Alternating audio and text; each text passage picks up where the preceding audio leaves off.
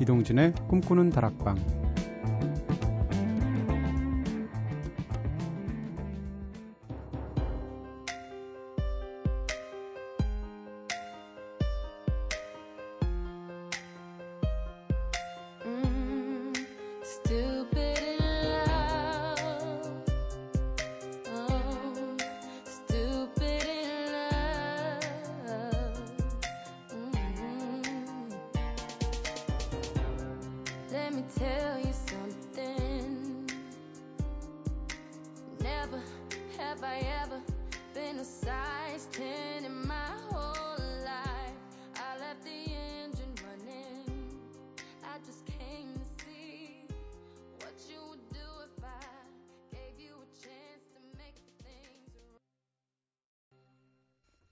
안녕하세요. 이동진입니다. 이동진의 꿈꾸는 다락방 오늘 첫 곡으로 들으신 노래는요. 리아나였었죠. Stupid in Love 들으셨습니다. 아, 사실 리아나가 라이브 노래할 때 들어보면 노래 굉장히 못하거든요. 근데 이게 녹음 기술이 워낙 뛰어나고 사운드가 뛰어나서 야, 어떻게 이렇게 호소력 있게 들리죠? 좋아하는 노래라서 골랐고요. Stupid in Love 들으셨습니다. 미국 주류팝에서 흑인 음악들을 보게 되면 당대에 가장 뛰어난 사운드들이 담기지 않나 싶은 생각이 들어요. 마이클 잭슨이 그랬고 어셔가 그렇고 요즘 또 리아나가 그런 것 같아요. 사운드에 관해서. 네. 자 어제는 나이 들었음을 느끼는 순간들에 대해서 이야기 나눠봤었죠. 그런데 나이가 들어도 영원히 철이 들지 않는다는 말이 있습니다. 그렇다면 오늘은 철없음에 스스로 부끄러움 느꼈을 때, 네, 언제였는지 한번 이야기 나눠볼까요? 오늘도 먼저 제작진의 이야기부터 들어보겠습니다. 선우의 철없음. 저는 아직도 부모님 앞에선 응석 바지예요. 밖에서 겪은 이야기 칭얼거리며 이야기하기도 하고 때로는 엄마 품에 꼭 안겨 잠이 들기도 하며 어머니 키가 한 180은 되셔야 될 것 같은데요. 손우 작가 키가 177이잖아요. 그렇죠? 자, 마음의 위안을 받는데요. 이럴 때면 아, 나는 평생 철들지 못하겠구나 싶지만 이대로 철들지 않고 부모님 곁에선 만년 응석바지로 남아 있고 싶은 마음이에요. 정말 철없죠? 하셨습니다. 이게 아마 이른 살이 돼도 그럴걸요. 이른 살이 돼도 아흔인 부모 앞에 쓰면 응석바지가 되지 않을까. 네. 은지의 철없음. 빨리 자동차 살 생각을 해야 하는데 스쿠터와 자전거 고르고 있을 때 돈 없는 거 아니에요? 네. 저질 체력 자랑하면서 텐트 짊어지고 무전 여행 가겠다고 고집 부릴 때 움직이기 귀찮아서 누가 챙겨주기 전까지는 하루 종일 밥 굶을 때 이건 철없는 게 아니고 한심한 건데 실제로는 하나도 쿨하지 않으면서 쿨한 척 허세 부리고 다닐 때 스스로 참 부끄럽죠 하셨습니다. 어, 은지 작가 어제 오늘 계속 고백록을 쓰고 계시네요. 네, 근데 철 안 드는 것도 괜찮은 것 같아요. 꼭 천 번 흔들려야 어른이 된다면 뭐 어른 안 되는 것도 괜찮지 않겠나 이런 생각이 들고요. 사실 어릴 적에 제 나이쯤 되면 어떨까? 그때는 진짜 굳건하게 모든 거를 자신 있게 결정하면서 살지 않을까 이렇게 상상하곤 했었는데 지금 이 나이 돼 보니까 여전히 중국집 가도 짜장면 먹을까 짬뽕 먹을까 가지고 100번 고민하고 그렇게 되더라고요. 네. 저는 언제 철없다는 생각이 드냐면 귀엽다는 얘기 들을 때 기분 좋을 때. 제가 귀엽다는 얘기 들을 나이는 아니거든요. 네. 근데 그 저 이제 블로그나 이런 걸 하니까 많은 분들이 이제 제가 재롱 떨면 밑에 뭐 이런 말씀 죄송하지만 귀여우세요 뭐 이렇게 쓰세요. 그러면 죄송하긴요 감사하죠. 그러면서 네. 아, 귀엽다는 얘기를 듣고도 아직도 좋아하는 걸 보니 나도 참 철없다라는 생각이 듭니다. 자, 갤럭시 익스프레스의 개구쟁이 들어볼까요?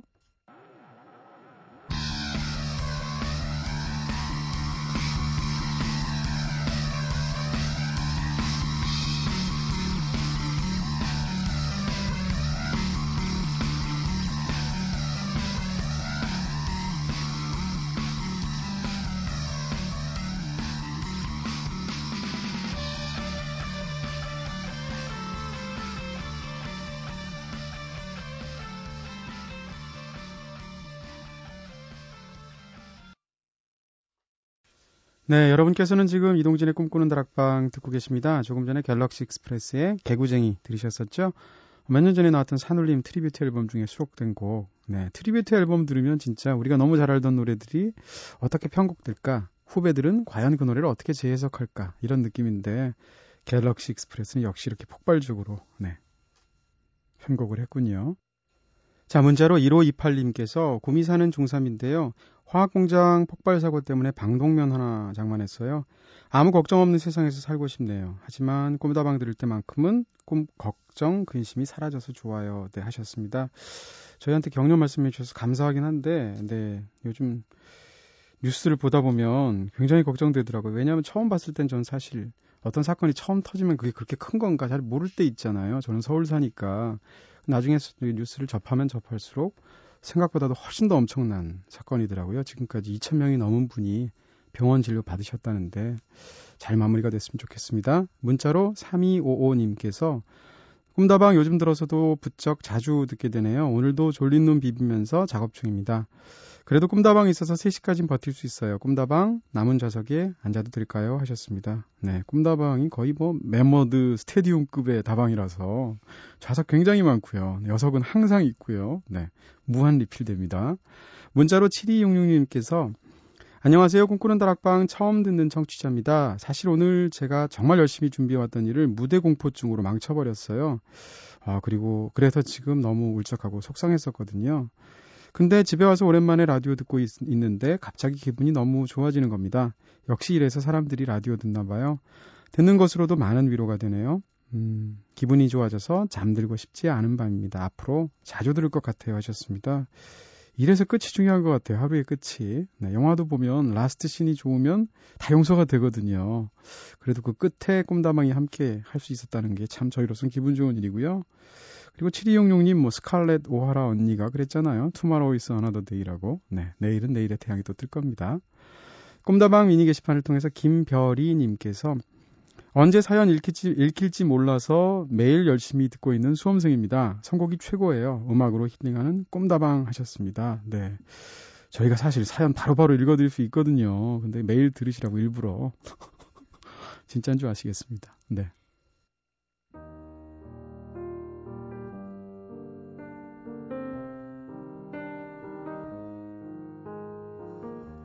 꿈다방은 이렇게 늘 여러분들의 이야기 기다리고 있습니다. 꿈다방에 털어놓고 싶은 이야기 있으신 분들 저한테 사연 보내주세요.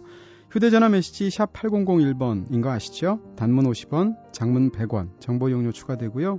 어, 무료인 인터넷 미니, 스마트폰 미니 어플, 꿈다방 트위터를 통해서도 참여 가능하십니다. 이상권님의 신청곡 들려드릴게요. 어떤 날보다 앞서서 제가 너무나 좋아했던 따로또 같이 나는 떠나가야 하리 꼭 부탁드립니다.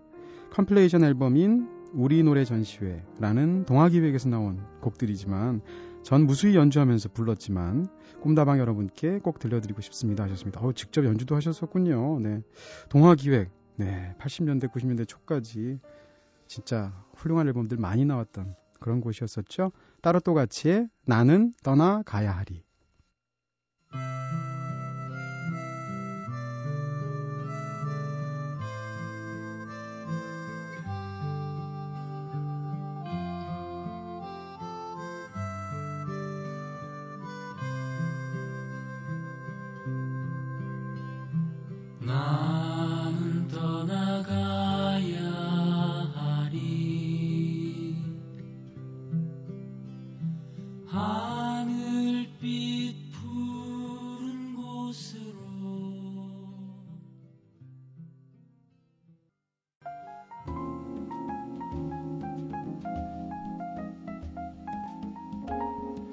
남경태 선생님과 함께 타박타박 떠나볼까요? 종횡무진 음악여행. 좋은 음악들과 함께 모르고 지나쳤던 일반 상식들 되짚어보고 있는 시간이죠. 종횡무진 음악여행. 지난 시간에는 명절의 축제와 방안, 그리고 축제의 긍정적인 역할들, 그리고 중세시대의 마녀 사냥을 통해서 알아봤던 메카시즘, 은하의 개념, 타임머신의 원리. 와, 이거 진짜 한 시간에 저희가 다 했나요? 네. 한 시간이 어떻게 가는 줄도 모르게 이야기에 흠뻑 빠져들었는데요. 자, 오늘도 천일와 부럽지 않은, 네, 종횡무진 이야기꾼, 남해라자대, 네, 남경태 선생님과 함께 하겠습니다. 안녕하세요. 안녕하세요. 네, 남해라자대, 네. 어, 예측하지 못한 변신이었어요. 저도 하고 나서 부끄러웠습니다. 네, 갑자기 네. 대응책이 없어진 거예요. 네.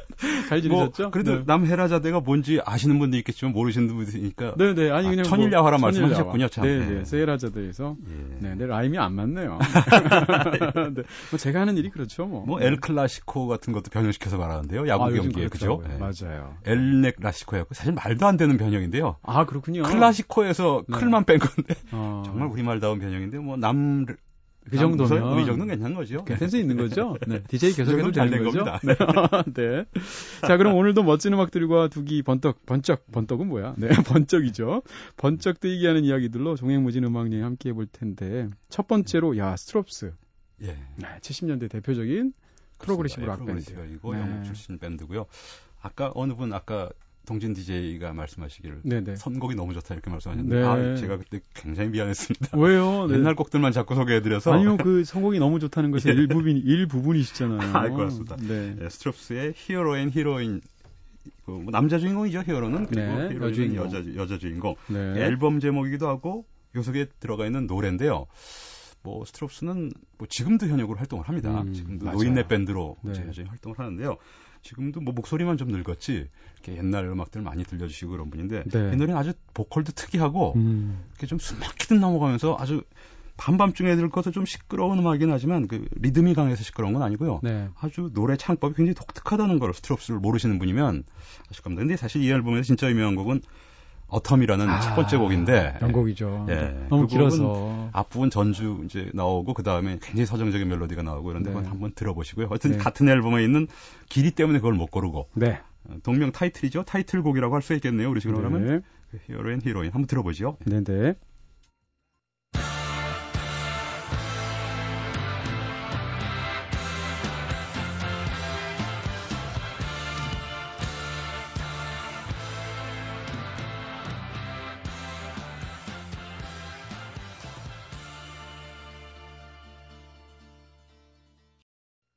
스트롭스의 노래 Hero and Heroine 들으셨습니다. 야, 이 노래를 가지고 또 어떤 이야기를 해 주실까요? 어떻게 들으면 노래만 들으면 또 약간 그 중세 분위기도 느- 약간 느껴지고. 예. 네. 뭐 역사 얘기를 말씀을 드릴 텐데요. 네. 근데 사실은 뭐 노래는 좋아서 골랐고요. 노래 따로. 예. 네. 근데 굳이 말하면 제목과 이제 앨범 타이틀이 Hero and Heroine이라고 말씀을 드렸는데 네네. 사실 역사에서 흔히 이게 인간 아니겠습니까? 이제 여- 남자 주인공과 여주인공. 흔히 역사라는 건 사람이 어떤 의식적인 행위를 하고 네. 뭐 전쟁을 하든 외교를 하든 그런 것들이 쌓여서 역사를 이룬다. 이렇게 생각하기 쉬운데 네. 사실은 인간이 등장하지 않는 역사 일종의 그렇게 말하는 사람이 있어서 그 사람의 역사관을 소개해 보려고 이렇게 Hero and Hero, Heroine이라는 제목을 네. 말씀드린 겁니다. 인간이 등장하지 않는 역사요. 그렇죠. 어떻게 보면 네. 제가 한번 글을 하나 메모를 해왔는데 외우지 못하고 한번 네네. 읽어보겠습니다. 네. 브로델이라는 역사가 뭐라고 말했냐면요. 네. 광산, 경작지, 꽃들을 급하게 제시한 뒤, 그 다음에는 마치 꽃들은 해마다 봄이 오면 다시 피어나지 않는다는 듯이, 마치 가축들은 그 다음에 이동을 멈추기라도 했다는 듯이, 더 이상 그걸 문제 삼지 않는 역사서술에 나는 만족하지 않았다. 음. 이번엔 이제 생텍쥐베리의 인간의 대지에 나오는 한 장면을 읽어보면요. 네. 이제 기요메라는 선배 이제 비행사가 가르쳐 주는 겁니다. 지리를 첫 비행 나가, 나갈 때요. 네네. 기요메에게서 배운 지리는 참으로 괴상한 것이었다. 그는 에스파냐에 대해 가르쳐 주는 게 아니라 에스파냐를 내 친구로 만들어 주었다. 강과 시내, 인구, 가축, 임대에 관한 이야기는 해주지 않았다. 과디스에 관해서는 말하지 않고 과디스 근처 어느 밭둑에 있는 오렌지 나무 세 그루만 이야기했다. 네. 그 뒤부터 내 지도에는 그 나무 세 그루가 시에라 네바다 산맥보다도 더 크게 자리 잡았다. 음. 이렇게 말을 하는데요. 네네. 어, 뭐 알쏭달쏭한 이런 얘기인데요. 네네. 무슨 말씀이냐면 이제 브로델은 역사를 흔히 앞에 이제 말한 그 역사가인데요. 이 생텍쥐페리랑 비슷한 연배네요. 프랑스 사람인데도 마침. 네. 근데 흔히 역사라는 거는 인물이 만들어 나가는 것이고 인물이 어떤 사건들을 만들어 나가는 것이고 그 사건들이 역사를 이룬다. 우린 역사 그렇게 배웠지 않습니까? 네. 이제 브로델은 그건 역사의 층 위에서 가장 가장 낮은 층이다. 아. 가장 넓고 가벼운 층이다. 네네. 그 층 위에는 곱청보다는 좀 작지만 네. 그 층보다는 좀 작지만 국면사가 있다. 국면사는 개별 사건이 아니라 여러 가지 사건의 흐름들이 뭉뚱그려져서 누구도 기획하지 않고 네. 그래서 인간이 등장하지 않는다고 말한 건데 음. 인간의 실천이 역사이라고 알고 있지만 네. 사실상 어느 누구의 기획도 아닌 식으로 사건이 흘러가는 경우가 많다. 국면이 그렇죠. 그걸 네. 이제 국면사라고 말을 하는 거고요. 네. 그 가장 깊은 베이스에 음. 뭐 아까 맨 위부터 피라미드처럼 이렇게 말씀드리면 네. 최소한 역사 3층으로 되어 있다는 건데요. 가장 깊은 쪽에는 구조가 있다. 아.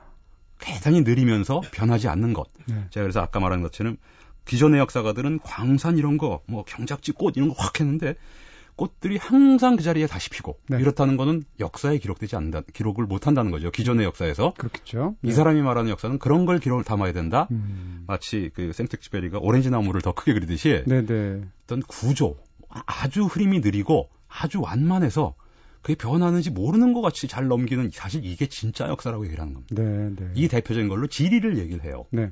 그러니까 지리 같은 건 변하지 잘 안 변하지 않습니까? 그렇죠. 근데 네. 사실상 그것이 역사를 크게 결정한 적이 많았다. 음. 이런 얘기를 하는 건데요. 그럼 필연적으로 거시사가 되겠네요. 그렇죠. 네. 아주 유장하고 네. 장기 지속적인 역사를 말하는데요. 네네. 브로델이 든 예는 아니지만 저는 이 브로델의 역사를 볼 때 유라시아 전체를 아우르는 한 가지 사건이 생각이 나는데요. 네. 사건이라면 사건인데 예를 들어 기원전 1, 2세기에 이제 한무제가 한무제가 한 나라를 이제 세우고 한 50년 뒤에 황제인데요. 네.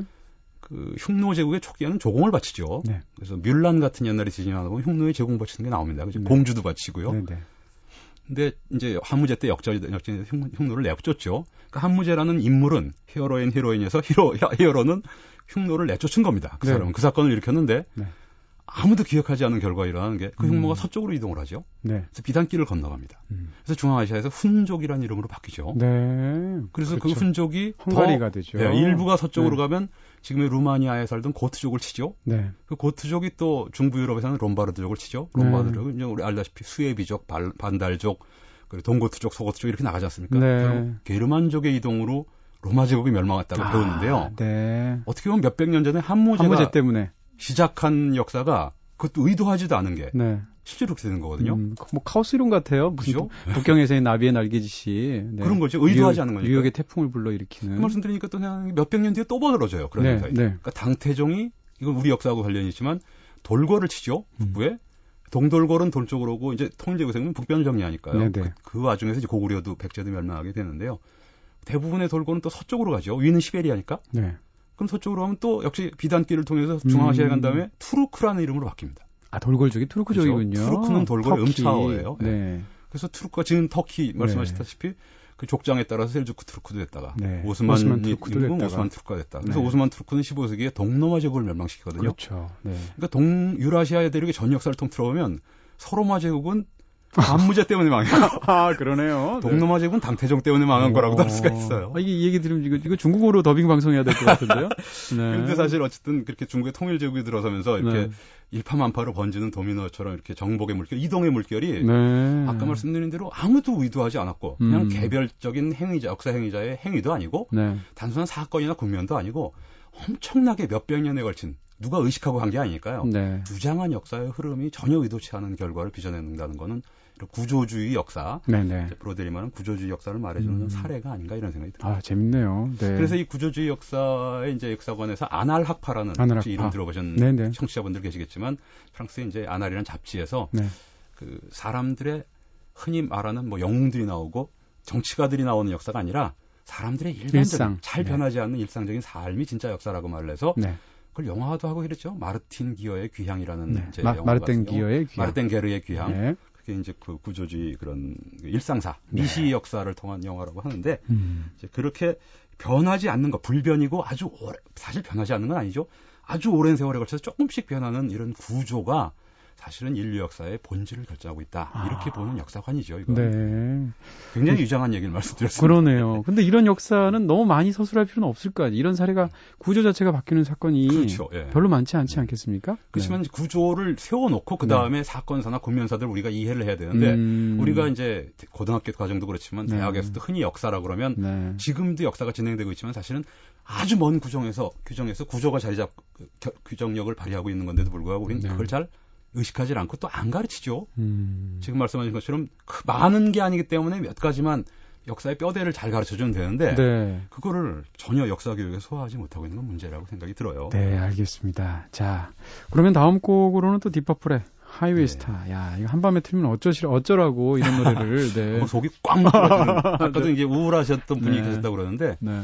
저는 이게 굉장히 시끄러운 음악이긴 하지만 네. 그 오르간 연주 부분에서는 가끔가다 마음이 울적해지고 네. 아주 감상적이 될 때가 있거든요. 어, 오르간 솔로 부분 한번 나오는 거 들어보십시오. 네, 디퍼플의 하이웨이 스타.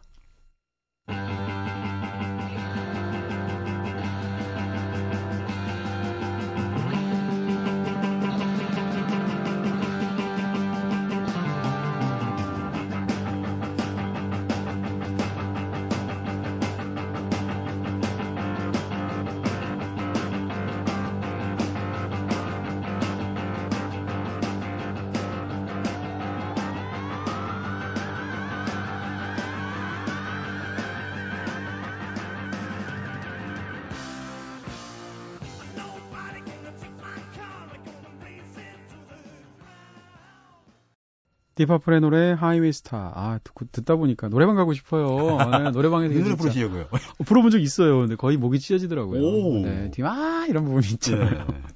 아주 뭐 네. 불러봐도 통쾌할 것 같아요. 네. 이건 뭐 가창력을 요하는 노래는 아니지 않습니까? 네. 샤우팅을 잘해야 되는 거니까. 그렇죠. 친구들이 마이크 뺐더라고요. 네. 자, 여러분께서는 지금 이동진의 꿈꾸는 다락방 듣고 계신데요. 오늘은 타박타박 세계사 진행하시는 남경태 선생님과 함께 종횡무진 음악여행 함께하고 있습니다. 예. 자, 딥퍼플의 Highway Star가 나오면 또 무슨 얘기가 나올까요? 이것도 뭐 전혀 예상치 못한 네. 역사를 말씀드리려고 로마의 무슨 뭐 거- 도로 건설에 관한 얘기 하시나요? 네. 어, 도로와 관계가 있습니다. 네. 하이웨이라는 말 때문인데요. 네. 뭐 하이웨이를 소개할 수 있는 노래가 몇 가지 있겠지만 뭐 제가 좋아하는 곡이라서 또 소개를 해 드렸고요. 하이웨이 아까 제가 말씀드린 게 이제 브로델의 구조주의 역사. 네네. 지리가 근본적으로 아주 근본적으로 역사를 결정한다. 발편하지 않을 것 같은 이런 거하고 연관이 되는 겁니다. 음. 사실은 아까 제가 한무제 얘기를 말씀을 드렸는데요. 네. 동서양의 이게 같은 시기에 비슷한 나중 문명사를 결정짓게 될 제국이 음. 같은 시기에 존, 존재를 하는 게 바로 중국의 한나라하고 로마 제국이죠. 네. 시대가 약간 엇갈리긴 합니다만 대충 전성기가 비슷하기 때문에 네. 그리고 그 뒤에 워낙 동양 문명과 서양 문명에 지대한 영향을 미친 제국이기 때문에 몽골, 아, 저 한나라가요? 그렇죠. 한나라와 네네. 몽- 로마 제국이요. 네네. 뭐 한나라는 지금 한자, 한족 뭐 음. 이런 게 다 한나라 때문에 생긴 거 아니겠습니까? 네. 로마 제국도 마찬가지로 음. 뭐 언어적으로도 라틴어 로마 제국이 구어로 쓰던 라틴어에서 유럽어들이 다 갈라져 나왔고 지금도 뭐 로마 제국은 유럽 문명의 이제 고향 같은 제국이고요. 그렇죠. 음. 근데 두 나라가 잘 가만히 보시면 아시겠지만 중국은 우리가 알다시피 베이징 인근의 중원에서 태어나서 지금도 거기가 중심일 정도로 뭐 한 나라는 지금의 중국보다는 작았습니다만 네. 지금의 강남과 강북을, 강북을 아우르는 정도의 이제 지금의 중국입니다 말하자면 네. 육지 덩어리죠. 음. 근데 로마는 가만히 보면 북아프리카 우리가 그냥 아프리카는 로마가 아니라고 생각하기 쉽지만 사실 북아프리카는 로마거든요. 네네. 북아프리카와 남유럽 그리고 이란 일대까지 최대 강역일 땐 네. 이런 제국입니다. 영토가. 음. 네. 근데 영토가 구성이 벌써 중국은 육괴인데 육괴 음. 그죠? 네. 로마는 땅 덩어리. 반지형 제국 아니겠습니까? 아. 가운데 지중해가 있습니다. 네. 지중해 그 삥 돌아가는 이런 제국인데 이랬기 때문에 두 제국이 사실은 이게 그래서 로마 제국 과 그리스 고대 그 전에 고대 그리스도 다 지중해 문명이라는 거죠. 네 네. 근데 제가 왜 Highway Star를 틀었느냐? 네. 지중해가 하이웨이입니다. 무슨 말인가요? 네. 그러니까 이제 로마가 로마 때도 말- 마찬가지지만 그 바로 전에 이제 그리스 시대 같은 경우도 그리스는 옛날부터 고대 지금도 그렇지만 고대 그리스는 올리브하고 포도밖에 나지 않습니다. 네. 그럼 사람이 뭐 포도 다이어트 하는 것도 아니고 올리브하고 포도만 먹고 살 수 없잖아요. 그럼요. 네. 곡식을 먹어야 되는데 곡식은 이집트에 있거든요. 네. 그럼 이집트하고 아주 그래서 고대부터 교역을 합니다. 음. 그러니까 문명의 수준은 중국이 훨씬 동양 문명이 서양 문명에 비해서 한 14세기, 15세기까지도 훨씬 발달했는데도 불구하고 네네. 중국 문명에는 없는 게 하이웨이거든요. 음. 지중해가 바로 고속도로 역할을 하기 때문에 그리스하고 이집트는 아주 기원전 500년, 1000년 때부터도 교역을 하죠. 네. 그 교역의 흔적이 이제 트로이 전쟁 같은 신화로 남아 있는 거고요. 네. 마침 얼마 전에 얼마 전에 이런 몇십 년 전입니다만 지금도 발굴되고 있는데 그 지중해를 나- 아는 무역선이 난파된 게 발견, 발견이 됐습니다. 아, 그 당시에. 예, 네네. 당시 무역선이 네. 지금도 발굴 중이고 그래요. 아. 신안 앞바다처럼 이렇게 많습니다. 거기. 네. 근데 터키 남부의 해안에서 발굴된 배인데 키프로스에서 그리스로 오는 무역선이었어요. 네네. 그러니까 키프로스라는 건 터키의 섬이죠. 남쪽 중에 동쪽에 있는 섬이죠. 네네. 그리스로 오는데 한 1000km 되나요? 그 떨어져 있는 섬인데 놀랍게도 거기 화물 중에 뭐가 되냐면 이제 포도 단지, 뭐 올리브 단지도 있지만 화물 중에 구리가 200톤이 들어 있어요. 200톤이요? 예. 네네. 키프로스는 이제 고대의 구리 산지입니다. 음. 사이프러스 영어로 사이프러스인데 네네. 영어의 커프하고 어원이 같아요. 네. 그러니까 구, 구리라는 건 고대의 구리하고 주석을 합치면 청동기를 만드니까 음. 굉장히 중요한 금속이죠. 네. 근데 200ton이라는 무게를 생각해 보십시오. 지금 고속도로 경부고속도로를 25톤짜리 트럭 8대가 필요합니다. 200톤을 날르려면. 네. 그죠? 200톤이면 10원짜리가 몇 개예요? 네. 그 10원짜리로 환산을 꿀이니까. 네네. 지금 200톤이라는 건 네. 지금의 경, 고속도로가 있고 지금의 화물 시스템 차- 자동차가 있어도 네. 운반하기가 만만치 않은 무게거든요. 그렇죠. 근데 제가 처음 아까 말씀드렸듯이 중국 문명에 비해서 서양 문명은 사실 굉장히 미약했어요, 사실은. 네. 네. 근데도 불구하고 그런 문명의 수준인데도 200톤을 중국에선 날르지 못하는 걸 음. 나눌 수 있었던 얘기- 건 뭐냐면은 어마어마한 교육이 있었다. 2, 30, 2, 30m짜리 네. 목선만 있으면 3,000년째도 나를 수 있거든요. 네. 그러니까 지중해가 배로는 200톤이 가능하다는 얘기죠. 육로는 불가능해도. 그러니까 지중해가 거대한 하이웨이 역할을 함으로써 이렇게 그 로마 제국 후에 로마 제국도 그렇고 그리스 문명도 그렇고 네. 굉장히 문명의 수준은 낮아도 대량의 물자 이동이 가능했고 아주 일찍부터 교역이 발달한 지중해 문명권을 이룰 수 있었다는 거는 음. 틀림없는 사실이라는 거죠. 네네. 거기서 그 기중해가 하이웨이 역할을 했다는 것이 중요하고요. 네. 바로 그랬기 때문에 사실은 그런 것이 후대의 문명에 여러 가지 영향을 미치는데요. 네. 단적으로 말해서 로마 황제는 중국 황제는 제국의 오너 아니겠습니까? 네. 천자라는 별명이 있다시피. 네. 근데 로마 황제는 중국과 같은 강력한 중앙 집권적인 육적 육주의 중원 같은 육지의 중심이 없었기 때문에 네. 로마는 어떻게 보면 사실 느슨한 제국이거든요. 굉장히 음. 종양식 제국에 비하면. 네. 그래서 로마 황제는 모든 것을 가진 제국의 오너가 아니었습니다. 네. 제일 시민. 네. 죽으로 말하면 제국의 CEO 정도죠. 네, 네. 그러니까 그런 위상의 차이라든가 음.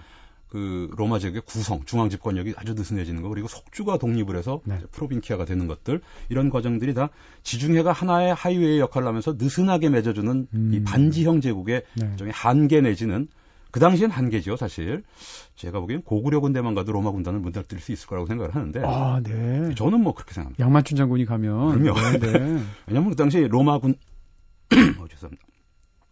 왜냐하면 그 당시 로마 군단이라고 그래요. 그렇게 막강한 군사력을 가진 게 아니거든요. 네, 네. 근데 서양 역사에선 그만한 중앙 집권적인 군대도 없었던 거죠, 사실은. 음. 그러니까 그만큼 군사력이나 모든 것이 취약했는데 그래도 제국으로서의 동질감을 그나마 로마 제국이 원어지면 이제 서양에서는 더 이상 제국이 없지 않습니까? 네.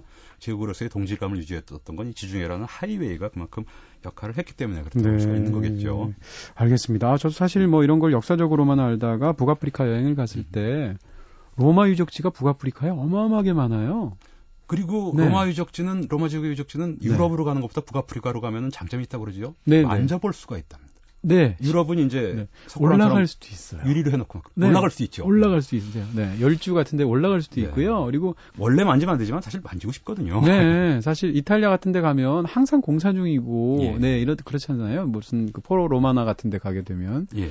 튀니지에 같은 데 있는 그 카르타고죠 거기가. 예. 네, 네. 튀니지에 있는 그 고대 로마 유적지를 가게 되면 거기 그 유적지 사이에 막 염소들이 뛰놀고요. 예. 동네 아이들이 거기서 막 땅 따 먹게 하고 그래요. 근데 그런 것을 바로 옆에서 보니까 느낌이 완전히 다르더라고요. 예. 또 보존 상태도 더 좋은 것 같고. 그렇죠. 사실 아프리카의 역사도 지리적으로는 아프리카 대륙이라고 되어 있지만 사실 문명사적으로는 사하라 이북과 사하라 이남을 나누거든요. 맞습니다. 그러니까 사하라 네. 이남이 우리가 알고 있는 블랙 아프리카고 네. 사하라 이북은 사실상 지금도 이슬람권이지만 네. 로마 제국의 역사, 유럽의 역사의 일부라고 할 수가 있죠. 어떻게 보면. 네. 자, Deep Purple의 Highway Star를 가지고 네, 지중해의 그 역할에 대해서 말씀을 해주셨고요. 네, 그 다음 곡으로는 Queen 초기곡 네, 예. 잘 알려지지 않은 White Man 갖고 오셨어요. 그렇습니다. 네. 이 앨범은 잘 알려졌죠. 동진들이가 아마 한두달 전에 소개, 저보다 더 잘 소개해 주신 것 같은데, 네, 네. A Day at the Races. 네, 네. 까만 앨범. 네. 거기에 여러 가지 노래를 많이 이제 알려져 있지만, 음. 이 화이트맨은 제가 방송에도 되는 걸 못 봤어요. 저도 한 번도 라디오에서 들어본 예, 적이 없어요. 네. 그렇습니다. 그래서 화이트맨을 소개할 겸 또이 네. 노래는 실제로 아까 제가 두 노래는 이제 제목만 가지고 말씀을 드렸는데 네, 네. 오늘은 가사도 실제로 역사하고 아. 이제 연관을 지을 수 있을 것 같고요. 아까 네. 두 곡이 경강부회였다면 이번에는 진짜로 좋게 네. 말하면 앞에 두 곡은 상상력이 필요했다면 죄송합니다. 경강부회라니. 네, 네. 퀸이 이렇게 사회적인 노래를 부른 것도 있다는 생각이 들어요. 네, 그래서 네. 한번 퀸 뭐 자주 소개를 했지만 그렇군요. 요 화이트맨은 어쨌든 방송에 소개된 적이 없는 것 같아요. 음, 네, 어떤 것인지 네, 퀸의 화이트맨 듣겠습니다.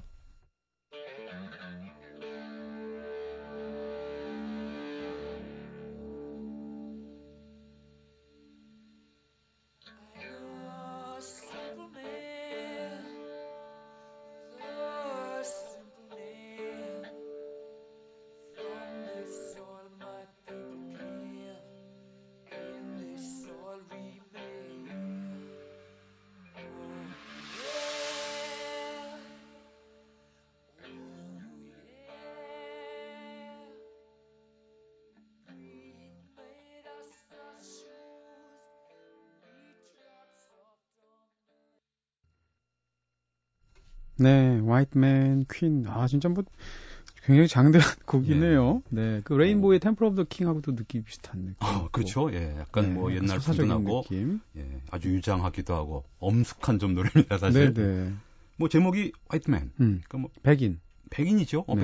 없- 실제로 백인 얘기고요. 네.